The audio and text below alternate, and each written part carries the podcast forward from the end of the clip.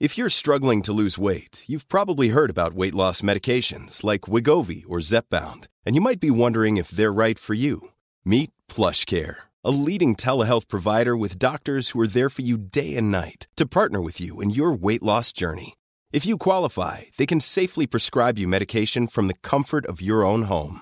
To get started, visit plushcare.com slash weight loss. That's plushcare.com slash weight loss. plushcare.com slash weight loss.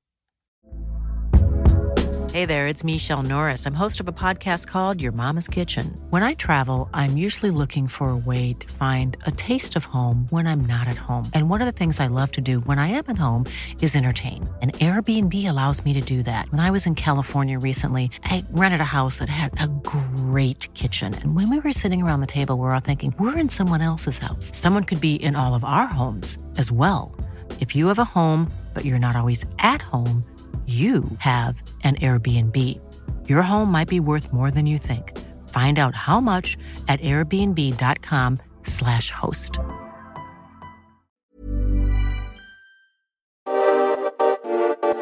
Ni lyssnar på Bagge och Brobacke podcast. I 30 minuter varje vecka kommer vi ge vår syn på marknaden med fokus på pris, makro och sentiment. Välkomna! Sådär då, David Bagge. Då var det dags för avsnitt 16 av Bagge och Brobacke podcast. Vi är återigen på olika platser, men eh, det går ju ändå, eller hur? Ja, det, har ju ändå rullat på bra under sommaren här. Mm. att, eh, men nu är det dags för mig att leta tillbaka mig upp till Stockholm till helgen här. Så att Det låter bra. nu är vi snart tillsammans igen, hela gänget. Härligt. Du, vi har ett fullspäckat eh, schema idag.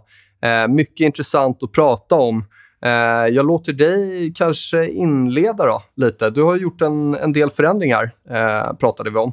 Ja, inte, inga stora slag sådär, men eh, jag ska gå igenom de trades vi har gjort eh, sedan förra avsnittet och eh, det hela bygger på det som vi har pratat om nu. att Reflationstraden, value-traden, boomer-traden, vad du väljer att kalla det, ser ut att vara eh, på väg uppåt igen eh, efter en botten här nu i, i sommar, augusti och att vi kan få en bra resa i, eh, under hösten och in i våren som vi varit inne på. Men det vi har gjort då sista eh, dagarna eh, sen förra avsnittet då. Eh, vi tog en position på europeiska banker den 19 juli på raset där. Eh, sen dess har ju europeiska banker gått upp en 14-14,5 procent. Eh, så vi tog hem vår eh, säljoption som vi ställde där. Eh, och Det var ju tanken att vi, vi skulle göra också. Sen fick vi ju uppgången betydligt kanske starkare och snabbare än vad vi räknade med. Um, så vi köpte tillbaka den eh, på 45 procent av det vi fick in. Så att eh, i aktietermer kan man säga att vi har gjort en 55 i vinst där, så vi tog hem en, en kortsiktig trade där. Ehm, och är väl beredda, helt klart beredda på att göra om, göra om den igen. Där. Jag tycker dock bankerna har gått lite väl starkt sista tiden, så att eh, borde vi kunna se en paus där. Men jag tror att man helt klart ska vara lång europeisk bank eh, kommande månader. Eh, enskilda aktier, inte gjort sådär jättemycket. Köpte en lite mindre post i Storytel, var ner ganska duktig på rapport. Eh, kändes lite, eh, lite väl mycket. Har väl inte hänt så mycket i aktien sedan dess dock. Eh, Kambi var inne och petade i lite på raset. Eh, där fick man en pisk direkt. Eh, sålt av lite av den, tog en liten förlust där, men, men ligger kvar med en liten del. då.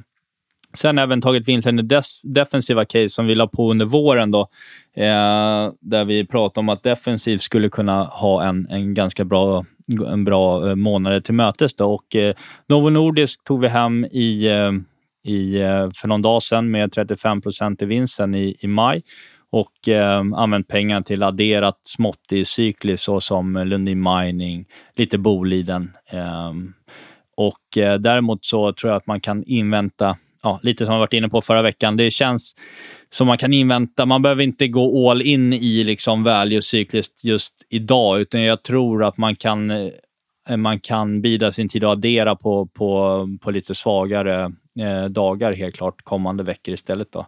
Eh, vi köpte också exponering i Japan för två veckor sedan och eh, adderade i den nu på morgonen innan podden här. Ehm, Också Berätta, hur tänkte du där? Är det, är det kring hela value-traden i höst som, som liksom Ja, tittar du på Nikkei så toppade den 19 februari.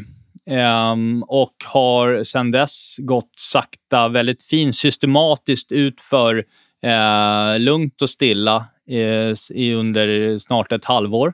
Um, Veckostokastik, om man tittar på momentum, är nere på ett översålt läge som vi inte har sett sedan i coronaraset i mars förra året, det vill säga. Um, och hela Japan var ju ledaren i hela value reflationstraden från den här vaccinmåndagen i november fram till februari. Så att jag tror att Japan är Japan tror jag är en, en, en marknad som eh, bör ha en ljus framtid till, till mötes på nytt då, in i nästa vår. Då. Så det är en lite längre trade. Den eh, kommer vi ju högst troligt att ligga på in i, in i vintern. Då. Jätteintressant ja. att du nämner det. Jag, du var ju inne på att säga det, men Japan toppade i februari. och Eh, det är faktiskt en hel del annat som toppade i februari också. Vi kommer ju komma snart till aktier på hemmaplan som har haft det riktigt tufft och varit i korrektioner. Men det ser ju faktiskt ut så här även globalt. Vi får vara väldigt försiktiga med vad det är vi säger har varit i en korrektion. Men eh, just nu har jag framför mig på skärmen här small cap, toppade i februari. Nikkei toppade i februari. Emerging Markets toppade i februari och är nu ner 8 sen dess. IPO ETF, alltså den, eh, Renaissance Technologies eh, IPO ETF som innehåller de, eh, de största IPO-erna de senaste åren. Den toppade också i februari och är ner 15 sen dess. Och Sen har du grön energi som också toppade i februari eh, och är ner 22 sen dess. Så att, eh, det är intressant. Även om vi har, har, haft andra marknader som har handlat starkt och, och handlas nära all time highs så har vi kanske liksom, om vi tittar på totala bredden och de som var ledarna och liksom, eh, SPAC-djuren och allt det där. De grejerna toppades ju de facto i februari. Så vi har haft en korrektion i mycket saker sen i februari. Utöver det så har vi egentligen sen mitten av maj, som du och jag har liksom skrikit om. Visst, vi hade fel om, om, om techuppgången, men däremot så toppade ju hela inflationstraden i maj. Eh, och räntor toppade. Så att vi har ju haft... Stämmer.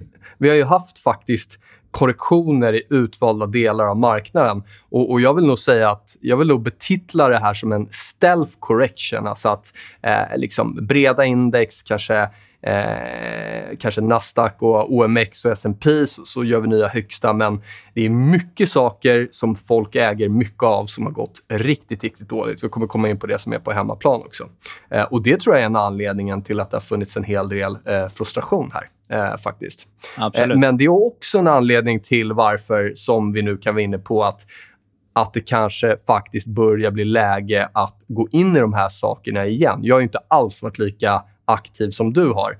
Eh, men eh, nu är ju absolut de flesta bevisen ändå på att oavsett om vi får ett, ett kortsiktigare ben ner här nu så är det den där value-traden som börjar se otroligt intressant ut i höst.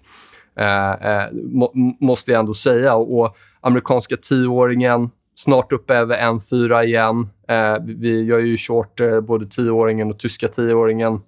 Vi har ju båda pratat om att vi tror att räntor bottna. Du hade väl en stor utläggning om det i den där artikeln i Omni och sådär. Så att, eh, jag, jag tycker det ändå skulle säga att eh, ett, eh, ett generellt styrketecken för till exempel Europa att, eh, att man inte liksom har, eh, har eh, rasat ihop. Emerging market studsade på 50, som var en viktig nivå. Vi har regional banks borta i USA som också klarade av att försvara sin 2018-topp. Eh, XLF Finans var ju en av mina största positiva bidragare eh, tidigare från förra året och tidigare i år som jag började korta här eh, när räntan toppade. och den, De är jag helt släppt. Så egentligen alla kortningar som har gått mot value, eh, även om nu Kina blev ju superbra sådär, så det, det är jag ute ur. Det jag har kvar i kortningen som är negativt i marknaden, det är Nasdaq. OMX, för mm. de korrelerar väldigt mycket av någon anledning. Eh, så där tror jag fortfarande att vi har en nedsida. Eh, och, eh, och ligger och tittar lite på och VIX också som jag tror att om det kortsiktigt kan bli en eh, ben ner så kan vi få en sån explosion igen. Men, men överlag att, att, att fortsätta att vara kort inflationstradesen här eh, om man tror på en positiv marknad i höst, det, det tror jag inte är rätt väg att gå. Eh, Nej, tror... och även om, även om, beroende på hur index går, då, men jag tror att hela hösten och in i vintern kommer handla mer om, att, som vi har pratat om, att ligga i rätt sektorer, rätt aktier, snarare än att stirra sig blind på, på index. För indexhandeln kan bli lite eh, den kan bli lite stökig stundtals, typ, skulle jag tro. Utan jag typ, tror att det... eh, alltså lite sådär 2004-2010 range-aktigt. Liksom. Eh, och att det kryper sakta upp och eh, du får... Är det så du tänker, eller? Ja, jag tänker att du kan ha dagar där index är ner, men där de här value-casen ändå står sig bra och kanske stiger sådana dagar. Mm, och mm. Eh, in, dagar, jag tror, att det, jag, tror att det kommer, jag tror att det kommer spela ut så att långräntorna som vi har pratat om letar sig upp i, i Europa på plus i vinter och eh, vilket kommer vara skarpt bullers för, för bank. Eh, framförallt de europeiska, men de svenska kommer att dras med i ett sånt eh, flöde.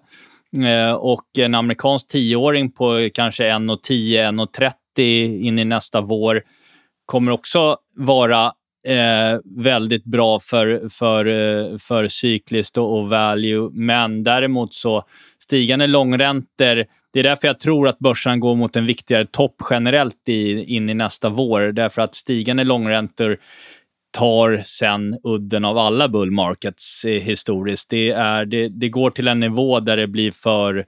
Det, det har gått för mycket helt enkelt. Mm. Och tittar vi på Nasdaq som du sa, eh, eh, kika på vad kort den. Jag tror att eh, gör en spread mot Nasdaq, kort Nasdaq, lång eh, någon value index eller typ eh, Stocks 50 eller något sånt så tror jag att du kommer ha tjänat pengar fram till nyår. Därför det att stigande långräntor ja är ju hämmande för, för tillväxtaktier generellt eftersom du diskonterar den framtida tillväxten mycket hårdare med en stigande långränta. Så är det. Och om vi återigen ska börja prata om vad toppade i februari. Eh, nu när räntor har börjat bottna här de senaste veckorna Eh, jag har pratat lite om ett par eh, techkontrakt som jag tycker är viktiga att kolla på, som alla toppade i februari. Och Skulle vi fortsätta vara bullish tech, då ska alla de där upp över den toppen. Eh, och Det är egentligen bara eh, Semiconductors SOXX som är lite över februaritoppen nu. FDN, eh, internet-ETFen, halkat under.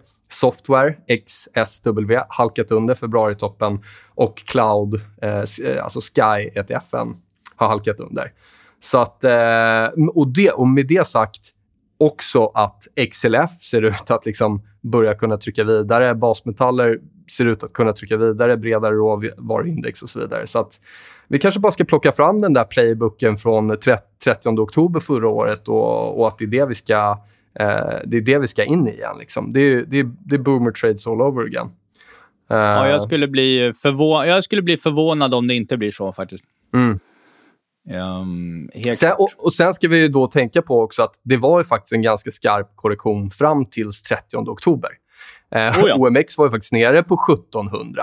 Eh, det var rätt svettigt där. Folk var riktigt nojiga, men räntemarknaden och, och råvarumarknaden såg bra ut. Och vi kom från en historiskt dålig period, alltså augusti fram till slutet av oktober. Och Då hade ändå eh, risk-on-tillgångar, small cap, frontier markets, olja och så vidare handlats rätt bra. Så att eh, eh, vi, vi, eh, vi får ju hålla liksom, kortleken öppen också såklart. Eh, men, men eh, jag har svårt att ja. se till exempel i Europa att vi ska få att vi ska få en, en jättestor nedgång från, från de här nivåerna med tanke på ändå hur, om jag tittar lite på så hur, hur blankningar ser ut och sånt, så, så tycker jag att eh, Eh, Eh, det är många som har försökt att, att, att korta eh, Tyskland här nu på slutet. Eh, det ser faktiskt ganska tiltat ut. Det, det, ser nästan lite ut som att vi kan squeeza på uppåt där ganska rejält. Ja, får du, ett, får du ett, eh, en betydande uppgång i långräntorna som vi är inne på, så kommer det mer och mer handla om värdering och då gäller det att ligga i, marknader med, som är generellt lägre värderade, alltså då inte typ som Nasdaq och även S&P kommer få det tufft om, om Nasdaq börjar gå sämre. Eh, men tittar du på Europa exempelvis som marknad eh, värderingsmässigt så har du, du har haft sen egentligen hela, hela året har det haft uppreviderade vinstestimat. Så att en, en, en på Stock 600 är P-talet på 12 månaders framåtblickande nere på 17 nu, från att i januari har varit på 18,5. Så att det är ju inte... Jag menar, sen får man alltid lägga det i relation till annat, men 17 är inte speciellt eh, ansträngt och eh, att du måste sälja Europa på värdering. Du kan mycket väl få upp det här liksom till, till 18,5-19 igen. Eh, och att vi liksom, och, och, under den tiden får en ganska bra resa i europeiska aktier. Eh, vilket då också ligger till grund för att jag tror inte att börserna totalt sett har toppat heller, utan att vi gör det i, i, eh, i vår någon gång, eller vintervår någon gång. Eh, några andra det kommer bli stökare börs liksom, mm, fram till mm. dess. Då.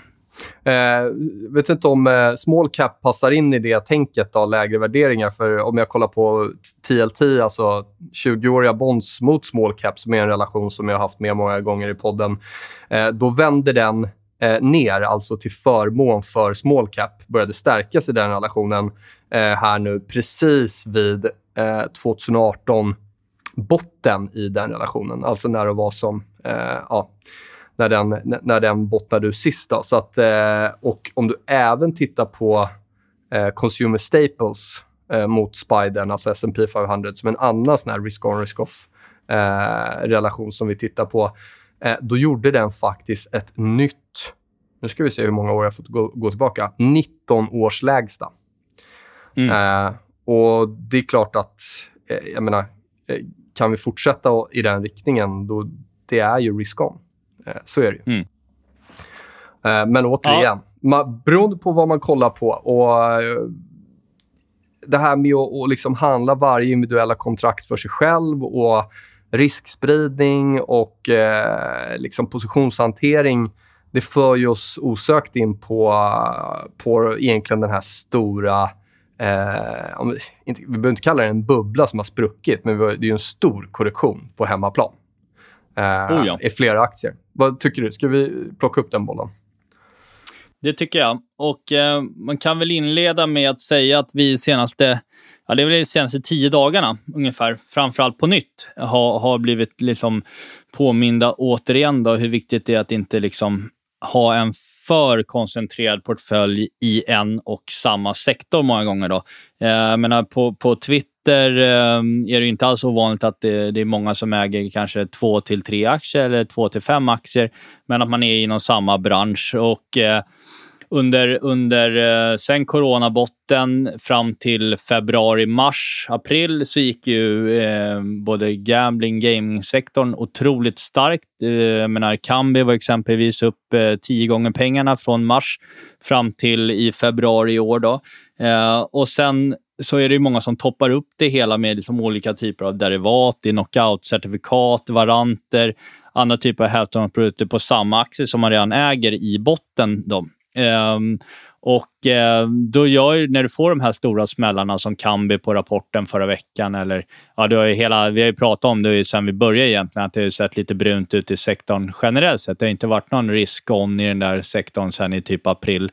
Ehm, så blir det ju otroligt stora slag för, för, för många portföljer. Och jag menar, när jag, när jag började med aktier 2000 eh, så var det ju också, då var det en annan typ av aktier. Då var det IT som gällde och eh, när man är ny på börsen eh, och allting går upp så är det väldigt lätt att man, man eh, halkar in i liksom, vad är det som är hett, vad ska man äga? Man tittar på en del andra, okej, okay, det är de här aktierna som är heta. Um, och sen helt plötsligt så sitter du med en portfölj som är väldigt koncentrerad i aktier som du kanske mycket äger av för att många andra äger det och man ser hur bra det har gått för dem. Och så kommer såna här smällar. Uh, den stora skillnaden uh, då var ju att uh, det fanns inget Twitter. Det fanns inga aktieraketer på Facebook. Det var liksom DIs forum Börssnack som alla hängde på. Um, jag såg det mycket som liksom lärlingspengar för att lära mig eh, kring börsen och aktier um, och riskade liksom på den tiden, och inte, inte nu heller för den tiden för den delen, men riskade ju aldrig mer än vad jag hade råd att förlora, utan man börjar peta i det. Uh, men den stora skillnaden nu är ju att du har nätmäklarna eh, brett eh, etablerade, eh, vilket inte hade då. Det är mycket enklare att handla aktier. Du kan handla aktier dygnet runt om man vill det via liksom CFD och så vidare. Eh, dessutom var det inga, inte så många ungdomar överhuvudtaget som sysslade med aktier, utan det var många äldre och det var ju framförallt många som låg tunga i Ericsson och, och, och Telia, de gamla folk, folkaktierna. Men nu är ju allting så otroligt, eh, otroligt tillgängligt och eh, de låga räntorna gör ju också att det är väldigt enkelt att låna pengar att, att eh, så att säga, investera på börsen. Då. Vilket mm. är såklart kul om, om du får en, du får en väldigt bra hävstång på det, men det är inte alls lika roligt om du eh, är ner 50 på, på pengar som du kanske inte hade från början heller. Ja, men det är väl jag, lite, tror, ja. jag, jag, jag, tror bara att man ska, man ska, man ska slå ett, ett slag för det här med riskspridning, riskhantering och liksom kunna liksom sova, sova gott om, om natten. Jag, jag, jag, liksom, jag, jag, eh, jag tycker det är jättetråkigt såklart för de som har förlorat väldigt mycket pengar sista månaden eller två månaderna. Um, men det kan Kunde du inte sagt det här då? då? Kunde du inte varnat för det då? Kunde, Nej, jag, kunde jag, jag, jag, jag skämtar lite. Vi har ju, eh, varför jag säger så är ju bara för att vi har ju sen eh, podden började har vi de facto pratat om flera av de här aktierna och riskerna vi har sett. Mm. Eh, så att, men, men, och, jag, och jag tycker att en koncentrerad portfölj, eh, om, man, om det funkar för en och man bevisligen har liksom tjänat pengar, absolut. Eh, stora liksom, enskilda bets, absolut. Eh, och Jag tror kanske inte att det alltid är en åldersgrej heller, utan det finns de som är unga som har ett otroligt eh, riskkontrolltänk och, och liksom har fantastiskt ja. fina tradingkurvor. Jag tror snarare det handlar mer om att bullmarknaden har fått många att känna sig otroligt intelligenta och smarta och duktiga.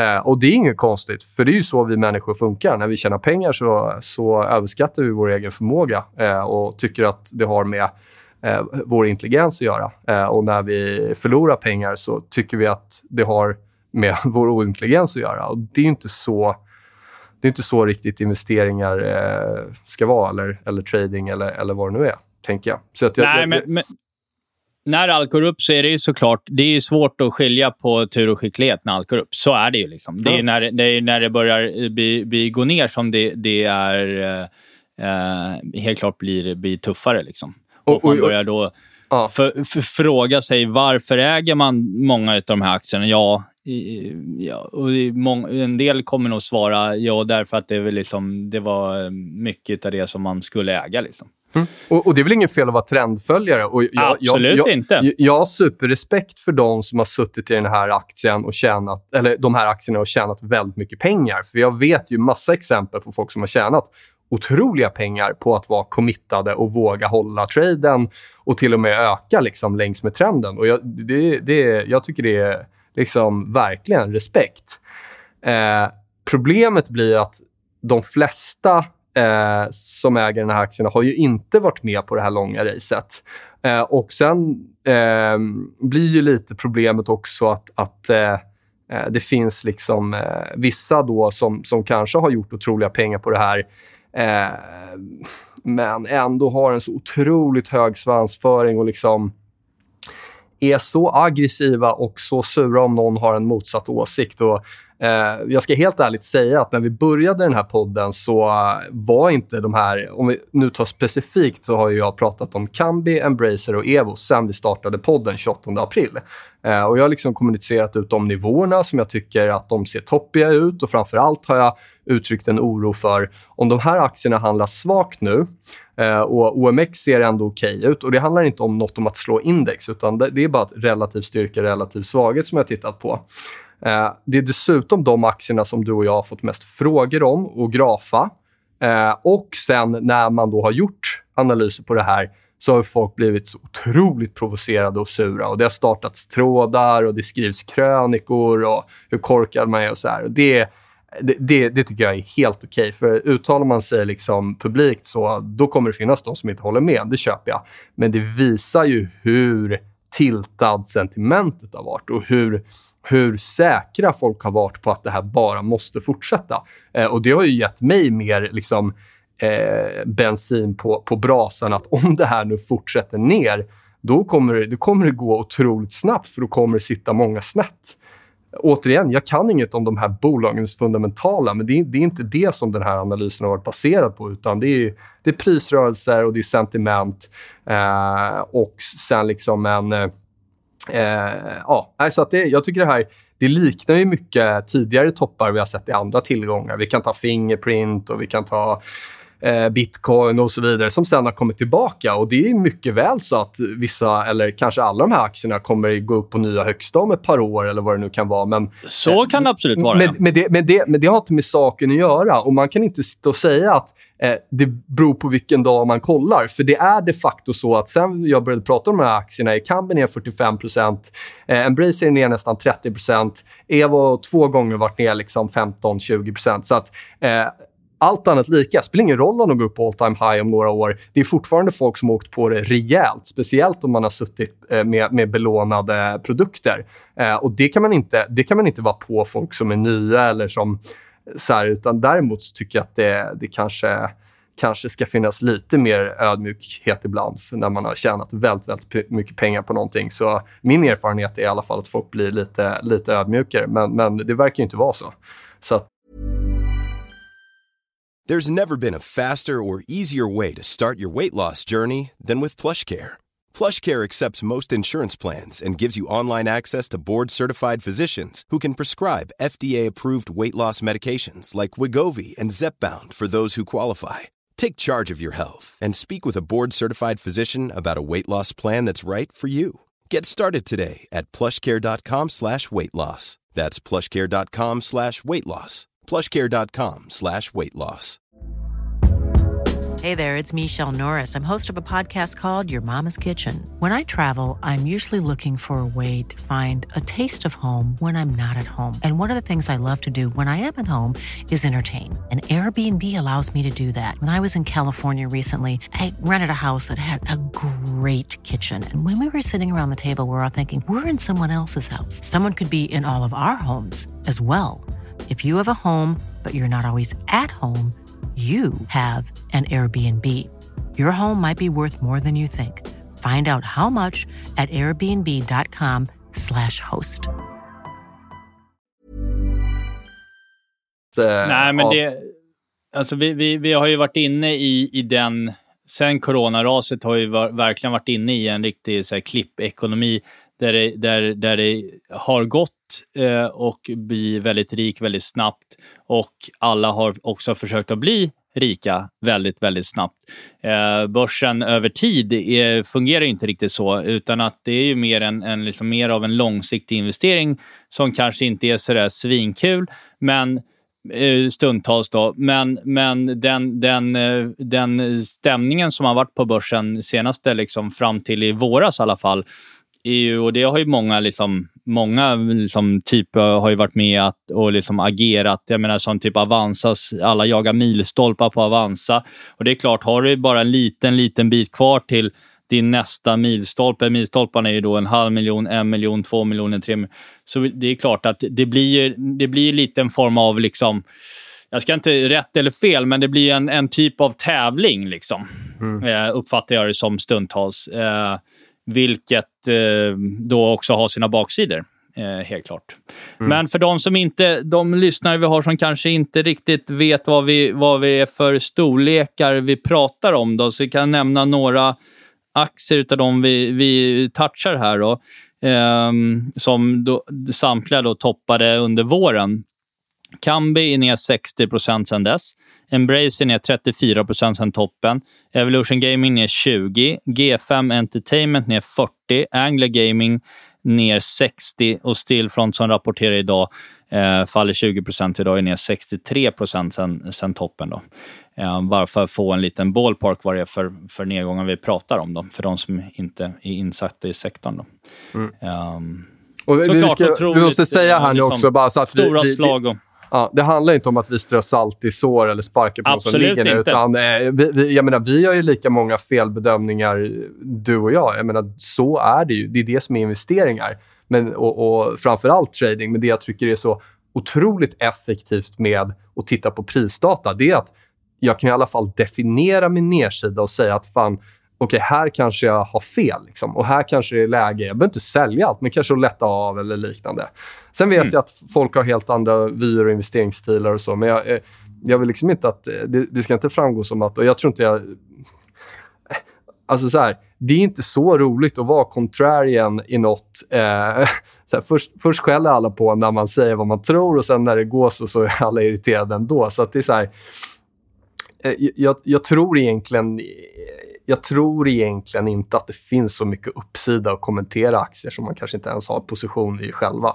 Eh, jag tror inte jag hade gjort det om inte jag hade fått så mycket frågor och det hade blivit så mycket liksom, eh, snack om det. Men, men eh, återigen, jag bara hoppas att eh, om det är nåt man ska ta med sig från det här, det är väl så att oavsett hur bra någonting är fundamentalt och hur det har sett ut historiskt så kan förutsättningar ändras och det kan ske kraftiga rekyler även i en långsiktigt uppåtgående trend.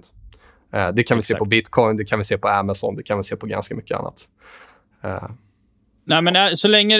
Är, är du, är du eh, påläst på, på dina innehav, gör bra research, eh, sätter sig in i verksamheterna eh, ordentligt eh, och eh, också kan hantera sin risk generellt då i boken, då, bli, då blir man en, en, en, en långsiktig vinnare på börsen. Eh, och om man då speciellt inte försöker maxa vinsten varje kvartal kanske, utan ser det mer som en längre investeringsprocess, så som det ska vara. Um, så så um, jag, tror att det, jag tror att många um, jag tror att eh, många har lärt sig otroligt mycket sista månaderna och jag tror att vi kommer få en, eller hoppas också att vi kommer få en sundare inställning till, till aktier och eh, börs eh, kommande åren.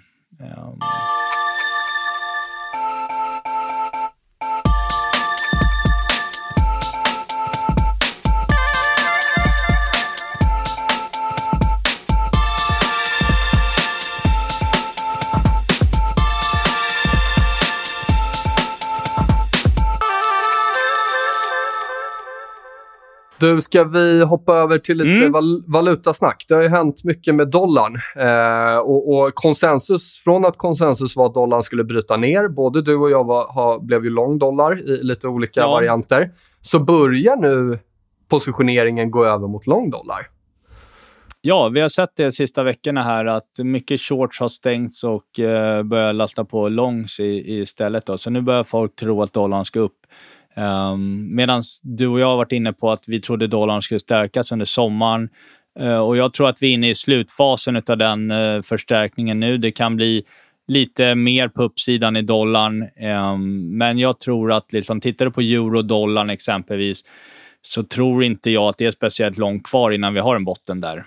Um, vi, har, uh, vi har tagit position i eurodollarn i förrgår var det va? Måndags på 1.1720. Börja bygga lite position där. Eh, och eh, tanken är att addera på ytterligare nedställningar mot typ 1.16,5 eller något om vi får någon sån här liten avslutande ben neråt. Men jag tror att vi sen jag tror att vi sen står eh, inför en, eh, en, en uppgång i, i euron då, och en nedgång i dollarn. Och det, det, det, ja. det, är nedgång, en, det är nedgång i dollarn som vi också väntar på för en mer liksom, risk-on totalt sett i eh, de här boomer tradesen då, som råvaror Stämmer. eller i murder markets. Och den har vi inte fått än. Det vi har Nej. fått är ju att långräntorna börjar röra sig uppåt. Men, men är, vi har ju inte fått dollarn. Det som är smygigt och lite så här, lite så där fake, fake, fake dollarstyrka, det är att kollar du på dollarindex så har det gått upp mycket och euron har verkligen fått stryk. Och Det var ju kul både för dig och mig. Eh, jag är positionerad lång dollar mot euro, ganska stor del av boken och sen lång dollar mot SEK. Grejen är att tittar du på andra valutapar så ser det inte lika starkt ut för dollarn. Eh, så in, dollarindex och eurodollar tycker jag ger en lite överdriven syn av hur stark dollarn har varit. Eh, så mitt resonemang nu är att jag säljer eh, all lång USD-SEK. Det blev en bra eh, vinst. Eh, jag minskar min kortning i eh, eurodollar. Eh, halverar den. Jag har fortfarande kvar lite. För ska dollarn fortsätta upp, då tror jag att det är euron som kommer ta mest stryk. Däremot så tittar jag nu på att börja köpa pund mot dollar. För jag tycker pund mm. mot dollar håller ihop riktigt bra eh, i den här dollarstyrkan ändå. Och jag tycker även andra eh, råvarurelaterade valutor håller ihop bra. Så att Exakt, det, det, det, är min tanke Austral nu kring valutan. Australiensiska dollarn, Aussie-dollarn mot eh, den amerikanska, den ser mer ut som ett bottenbygge de sista fyra veckorna eh, och har stannat upp eh, helt klart. Och där, där har vi en, liksom, en trigger för en mer procyklisk, eh, en procyklisk uppgång igen. Då. Om den skulle, eller jag tror det är en tidsfråga, men, men sen får vi se om den ska ner lite till sina 200 dagars. Det är någon, några procent till på nedsidan, men Går den över 0,74 så har vi en, en, det är förra veckans högsta, då har vi en köpsignal i, i australiensiska dollarn. Ja, och det, kommer, det brukar ju generellt vara bullråvaror och så vidare. Något annat som, bo ja, något som borde påverkas i positiv bemärkning, återigen då, value-traden. Eh, vi, vi gillar ju att kolla på den här relationen eh, och i det här fallet brukar jag ha med mig I, IWF eh, delat på IWD eh, och det är alltså large cap growth mot value och sen har vi mega cap growth mot value. Och båda de har ju nu st stannat upp vid det motståndet som, som eh, jag har eh, pratat om och eh, skickat ut i analyser. Och Eh, det stämmer ju då ganska bra överens. Oavsett om vi ska ha lite sidledesbörs och så vidare så ska value ta upp eh, liksom ledarpinnen igen här tillsammans med en försvagad dollar, tillsammans med fortsatt räntor upp. Då. Eh, det kommer, allt kommer inte gå eh, liksom, i tandem hela tiden, men, men det är ytterligare ett, ett, eh, ett bevis där, tycker jag, att den relationen börjar eh, vika ner igen då, till förmån för value. Ja, helt, helt klart. Um, sen har ju då men som långräntorna exempelvis, som var nere på 1,13 förra uh, veckan. Var det onsdagen eller torsdagen det var nere där? va? Ja, den har varit där um, två gånger. Sist var förra veckan eh, någon gång. Va? Ja, vi hade lite tur. Eh, jag var på stranden, men kollegan ringde när den var på 1.14 och sa du, eh, nu är vi på 1.14. Så då adderade vi ytterligare på vår eh, spekula Alltså att vi, vi tror på stigande långräntor och sen dess mm. har det ju gått rätt starkt. Så att, yep. Men jag tror, att, jag tror att botten... Jag tror vi har satt botten faktiskt i långräntorna globalt och att vi absolut i närtid kan få... Idag klockan 14.30, det vill säga onsdag, så har vi ju en inflationssiffra från USA eh, som absolut kan röra räntor och dollar. Men även om vi skulle få ett nytt nedställ i långräntorna så tror jag inte att vi kommer ner eh, eh under 1,13 utan jag tror att vi gör en botten som är högre än den förra. Eh, och att vi sen eh, kommer se printar över 2% in i vintern sen. Ja, men jag håller med. Eh, jag håller med. Jag har inte tagit full position eh, kort eh, amerikanska tioåringen, tyska tioåringen, utan det är halva som inne och den fick jag in 20 juli. Så det var första botten där. Det blev faktiskt väldigt bra. Eh, men eh, så länge vi inte tar ut den botten i räntan så kommer jag addera på den positionen. Och jag tror att eh, det långsiktigt kan vara ett eh, otroligt läge att korta bonds härifrån. Om nu den här tesen ska hålla.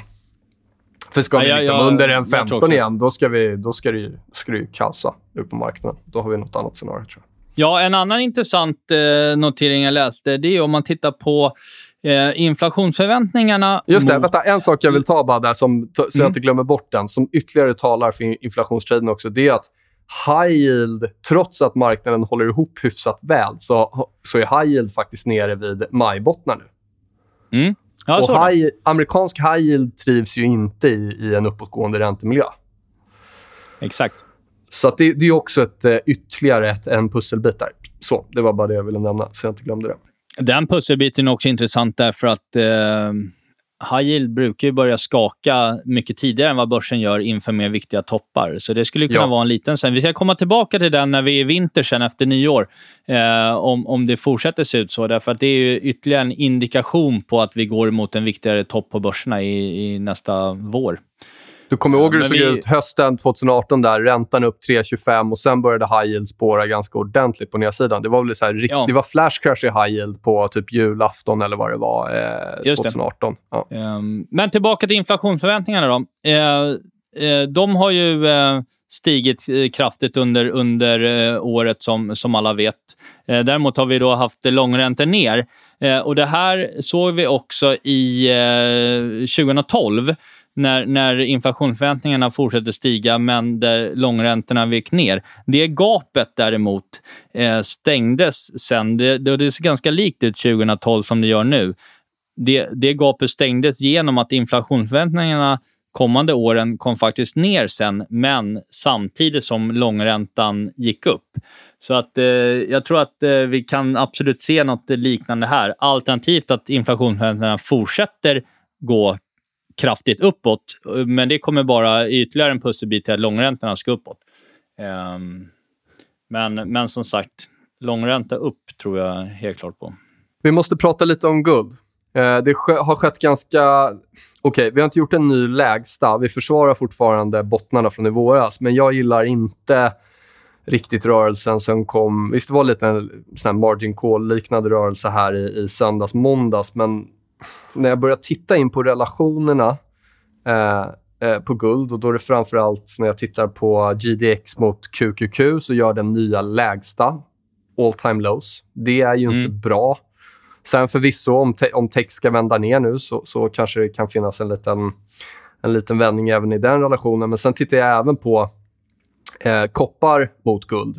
Eh, och även den söker sig ner mot den där viktiga 400-nivån som var, som var sist där där jag började köpa guld och släppte koppar. Så att, eh, att det sker, det är ju förvisso ett tecken på, på att den här eh, råvarutraden och value-traden kan funka i höst, att koppar ser ut att handlas bra. Men det är inte så jättebra för guld, eh, även om det kan studsa på kort sikt. Och jag tror inte att vi ska liksom ner i någon stor bear market, men det kan, om det fortsätter så här, då kan det ta ganska lång tid innan vi bryter över den här eh, 2011-toppen. Jag, tyck, jag tycker inte att vi tål så jättemycket mer ner i guld. Eh, in, innan vi, vi kan säga att så här, okay, det, här, det här kommer inte hända i år att vi bryter över. Jag, jag tycker att nu börjar det bli dags att visa att det ska vända här snart. Eh, Nej, men grej, grejen är att guld mår ju inte speciellt jättebra i en, i en miljö med stigande långräntor heller. Nej, det gör den Så inte. Att guld, Nej, guldet, guldet kommer... Jag tror inte att 2021 blir liksom guldets år. Utan det, det är nog, jag tror att det kommer komma år där guld går hur starkt som helst. Men det, det är fullt möjligt att vi får vänta på det. Att det kanske är guld man ska växla över till i typ eh, april. Liksom. Mm. Det, det, jag, tror, jag, jag, jag, tror inte vi har bestämt det ännu. Uh, jag tror fortfarande det finns lite marginaler här. Men, uh, men ser vi fortsatt att det, att det tuggar ner nya lägsta i guldet, då är det kanske inte en krasch som kommer, men en ganska lång, seg, utdragen period. Då. Och då, då blir det lite svårare att tajma ett, ett, ett rally i guldet från de här nivåerna, skulle jag säga. Ja, nej, men jag tror, jag tror man kan ha lite guld i portföljen. Liksom. Det är absolut Det ska man alltid inget, ha. Det ska man alltid ja.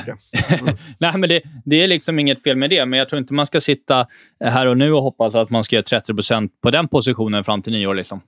Eh, utan jag tror ja, då, att, då ska det kommer... börja studsa snart. Ja. Det, ja, nej, men jag tror att det kommer, guldet kommer komma, men det, det är en sån här som eh, man får, eh, man får vänta ut. och Det är mycket möjligt att vi får vänta på det tills eh, det blir lite stökigare på börsen generellt också. Eh,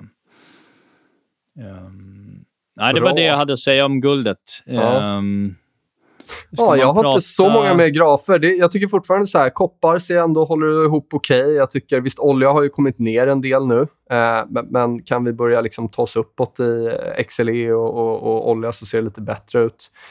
Sa jag förut, regional banks har studsat okej, okay, emerging markets har studsat okej, okay, så att det är väl... Eh, det, det, är ju inte på något sätt... Eh, det är inte på något sätt sämre eh, än vad det liksom såg ut för ett par veckor, månader sedan eh, om, vi, om vi fokuserar på de här value tradesen nu. Det är snarare ser bättre ut tekniskt än sämre. Ja, det, och det ser vi också i, eh, om man tittar på indexnivå i USA. Eh, både S&P Um, ehm, där tappar uppgången momentum här sista veckorna. Vi har negativa divergenser där. Inget nytt mot förra veckan, men det har inte rört sig så mycket uppåt sen förra veckan heller. Eh, Nasdaq är den som eh, ser eh, svagast ut, eh, som det också bör göra när räntorna börjat ticka uppåt. Um, och Jag tror inte att det är Nasdaq som kommer vara ledare på uppsidan under hösten. Tvärtom så kan man säkert ha en, som vi är inne på, en relation med en, en kort Nasdaq mot long not value index. Uh, Stocks 50 Europa, vi är upp 7,5 procent sen botten 9 juli. Eh, gått väl starkt nu sista två, tre veckorna. Eh, inte så att jag sitter och köper i Europa på, på uppgång, men däremot så tror jag inte heller att vi kommer se någon större det kanske under kommande veckor kan komma ner en, en 3-4 procent eh, eh, och adderar ju hellre på ett, på ett sånt nedställ än att jaga det här nu. Jag lägger inte på något mer. Jag tycker att eh, OMX lever lite sitt egna liv, som du var inne på. Det är en blandning mellan liksom europeisk exponering och Nasdaq ungefär. Ja, ehm, kollar vi senaste månaderna så är det typ Nasdaq.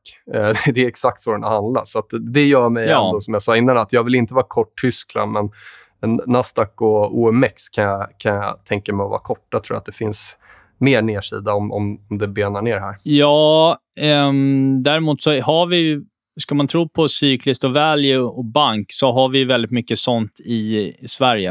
Um, mm. mer, så, merparten. Absolut. absolut. Nej, men det är ju det är ett boomerindex, men men allt annat lika så korrelerar det väldigt mycket med Nasdaq nu. Eh, och, och, Det är det jag försöker titta på. Det gör inte DAX. Eh, det, det, gör inte liksom, Dow, till exempel. Ja, men vi, har pratat, vi har ju pratat om någon gång tidigare att Stocks 50 borde upp eh, till 4 500 eh, någon gång på in till nästa vår. och Det tror jag fortfarande. och Då ska väl OMX i så fall, om vi ska följa efter, har vi ju absolut eh, ett par fina procent kvar, då, men att den uppgången kan väl ta längre tid. Då, det, då tittar vi upp mot typ 2600 nivån eller så liknande härifrån. Då. Just det. Um, och det är väl inte alls omöjligt. Ja, däremot så tror jag att eh, index då som, eh, jag tror att typ Kina, eh, Japan eh, och så kommer gå starkare än vad, än vad, än vad OMX kommer göra. Så jag, mm. jag, köp, jag köper hellre Japan här än att köpa ren OMX. Mm. Um, någon uh, rent sentiment, uh, tittar man på uh, sentimentindikatorn från Goldman Sachs, um, så är det ju helt på totalt neutrala nivåer. Deras sentimentindikator är på 0,1. Vi var uppe på 2,5 som högst i vintras. Så att sentimentet har ju kylts av ordentligt, eh, vilket gör att jag tycker också att det finns det finns eh, bränsle kvar för en, en eh, lite mer eh, eh, avslutande stafettpinne upp för, för eh, cykliskt och value som vi varit inne på. Då. Men gärna ett litet sånt sk skrämma ut ben ner inför det racet. För det, då skulle ju det får det gärna komma. Slå, slå det över till, komma. Då, då kommer det ju bli fair ganska snabbt, misstänker jag. då. Ja, jo, eh, så är det ju. Ja. Eh, ska man eh, bara avsluta med... Jag var ju med i expertpanelen på Omni Ekonomi. Det är inte alla som är Får vara det. abonnenter och kan läsa vad jag sa där. B när jag kommenterar börsläget så är det precis samma som vi har pratat om i, i podden här. Uh, inget inget uh, som sticker ut där. Uh, ja, man skulle välja fem aktier som man vill äga på, på sex månaders sikt och investera 100 000 kronor i. Ehm, jag valde att allokera 20% vardera i Boliden därför jag tror att vi har stigande råvarupriser på, på nytt med kopparn i topp här eh, inne i vintern. Eh, jag tror, ehm, och där kan man även välja Lundin Mining då, för den saken skulle bli ännu mer eh, kopparexponering. SKF tycker jag fortsätter visa bra kostnadskontroll. Aktien 35% rabatt mot nordisk verkstadssektor tror att vi kan se en re-rating av, av, av den aktien i en, i en eh, miljö som, som främjar cykliskt och value. H&M tycker jag fortfarande ser intressant ut, ner 20% sen i mars, sen toppen. Ehm, I takt med att delta-varianten bör börja klinga av här kommande veckor ehm, och även dollarn vända ner så tror jag ändå att det finns en, en, en, eh, en story att göra i, i H&M för hösten. Eh, SSAB har ju gått starkt, men den handlas ju fortfarande till, till eh, rabatt mot, mot eh, Peers. Eh, har ett väldigt starkt vinstmomentum, starka kassaflöden. Båda har gått för framtida utdelningar och eh, skulle aktien upp 50% från dagens nivå skulle vi handla den på P 9 gånger för nästa år, vilket mer skulle vara in line med globala peers då, eh, trots att man dessutom har en starkare balansräkning. Så den, den är fortfarande lång. Eh, och Sen valde jag en bank och det valde SEB. Det är framförallt för att jag generellt är bullish i europeiska banker. Men alla banker handlar nästan kring prisbok strax över ett, eh, vilket är liksom inte jätteansträngt heller. Jag tycker SEB känns som ett bra, bra kort där, men jag, eh, i förvaltningen har jag mer en, en bankkorg med eh, eh, samtliga svenska banker. Fick man bara långa eller var det, fick man ta korta positioner också? Man fick ta korta, kanske inte på aktienivå, men det var ju vilka sektorer och så man, man undviker och då sa jag att jag eh, eh, tror att reflation och value kommer vara eh, det heta temat för kommande sex månaderna och att man i så fall ska undvika eh, growth index och snarare sikta på value. Fantastiskt. In, Vilken in, avslutning. Inte Nasdaq. Ja. ja. Du, tack, eh, tack för idag David. Det, vi, vi börjar väl rulla mot ett slut här så vi inte går över de där 30 minuterna. De är vi alltid över, men kommer vi upp på en timme då börjar ja, folk stänga på... av. Ja. Just det. Nej, det. Och nästa vecka är vi samlade. Det är vi. Så då, då, då, tack för att ni har hållit till godo med... Det har varit lite avvikelser i ljud fram och tillbaka, så här, men det, från och med nästa är det crisp 100% Så ja, fortsätt fråga, fortsätt höra av er. Kul att ni lyssnar. Vi, vi känner kärleken. Eh, det är den vi fokar på, eller hur? Exakt, exakt. exakt. Det är så man får göra. Du, eh, ta hand om dig David. Vi hörs. Detsamma. Vi hörs. Tack, tack. Hej då, hej. Tja.